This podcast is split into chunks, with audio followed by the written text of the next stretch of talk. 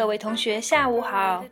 在这个慵懒的午后，我们就接着来聊在英国留学生活的日子。种族歧视，在英国这个国际大熔炉度过的日子总体愉快，但也有过几次不和谐的经历。有一次在超市门口，我一个人背着书包正在等人，有个不认识的陌生人，白人，花白头发。穿着运动服、运动鞋，径直上来问我：“你是中国人吗？”我一愣，随口就答：“是啊，怎么了？”他说：“你来读书的吧？读完了就赶紧走啊，千万别留我们这儿。”说完，面无表情就走了。我愣了半天没回过神，这算哪一出？怕我们留下抢饭碗？我也不稀罕呐，莫名其妙嘛，简直！又有一回，在普茨茅斯海滨游乐场，我和朋友坐在一家小饭店午餐，一边用中文聊着天，一点儿不大声，纯属私聊。邻桌两个年轻的英国女孩忽然就开始拍桌子开可乐，好大动静。开可乐的时候，对着我们这边，噗嗤一声，气泡溅到我身上。我往那边瞥了一眼，两人低头又不吭气了。我们接着又聊天，但总觉得气氛有点不对。隔壁一女孩子突然大声嚷了一句：“闭嘴，婊子！”跟着一根薯条飞到我们桌上，是可忍，孰不可忍？我头脑嗡的一声，一拍桌子就站起来：“你们发什么神经？”骂人的女孩子盯着我：“我们发神经？我们是英国人。”你们在我们的地盘还敢说外语？我气疯了，立即用中文爆粗口。那女孩子跟着我重复一遍，挑衅地问道：“你刚才说的什么意思？”我说：“那意思可好了，下回人家问你叫什么名字，你直接就用那词回答。”朋友是个息事宁人的主，看我已经情绪失控，怕闹大，拉着我就走，一面还跟那两个女孩子解释。我气糊涂了。真想三个人一块揍一顿。找任何兼职都需要填表，白种人、黑种人、亚洲人都不知道填这些信息意义何在。是说有些工作比较适合某些人种呢，还是某些人种应该避免某些工作呢？时间长了，难免多想。另有过几次租房经历，在欧美人聚居的地方租房子，的确是很困难。和房东见面聊，总是客客气气说回家等消息吧，却压根儿连我的联系方式都没留。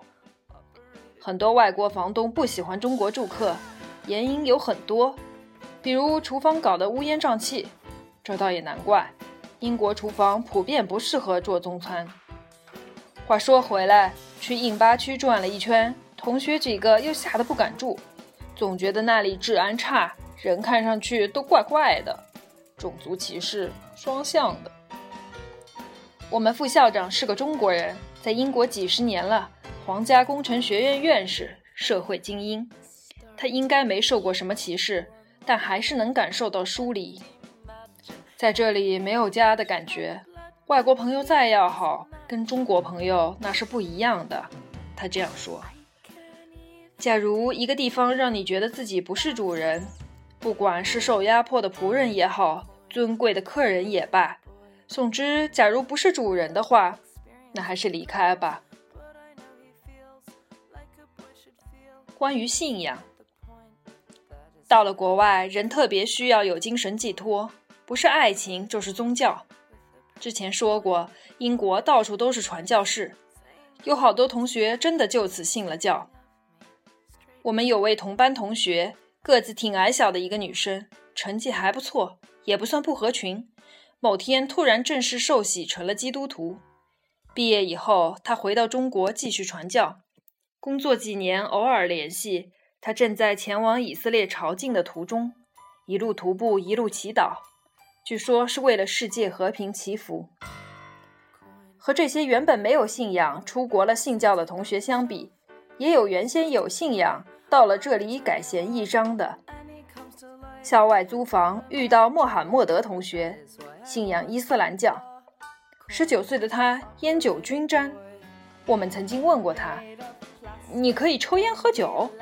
他笑笑：“真主自在我心中。”有天打他房门前经过，出来一位姑娘，亚麻头发，白皮肤，化着浓妆，看上去年纪不大。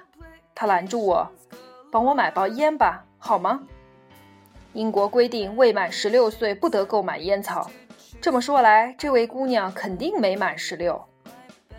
正巧碰上穆罕默德上楼，微笑着跟我介绍这是他女朋友。这回我没有太过吃惊，既然真主在他心里住着，那么就算他有一个未成年的异教徒女朋友，那应该也没什么。我后来认识一个朋友，中国人，也是在国外信的基督教，但我之前从来不知道，因为从不见他去做礼拜，也不见他餐前祈祷。至于烟酒啦、粗话啦，偶尔也都有。有一次，他家里人生病，他一个人默默坐在沙发上闭目沉思。我问他在干嘛，他过了半天，深沉地回答我：“我在向主祈祷。”感情基督也是个宽厚的主，平时不用繁文缛节，需要时候有求必应就行。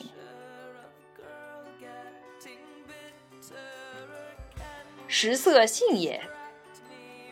出国以后，我的体重从最初的九十八斤涨到了一百二十五斤，这是一个循序渐进的过程。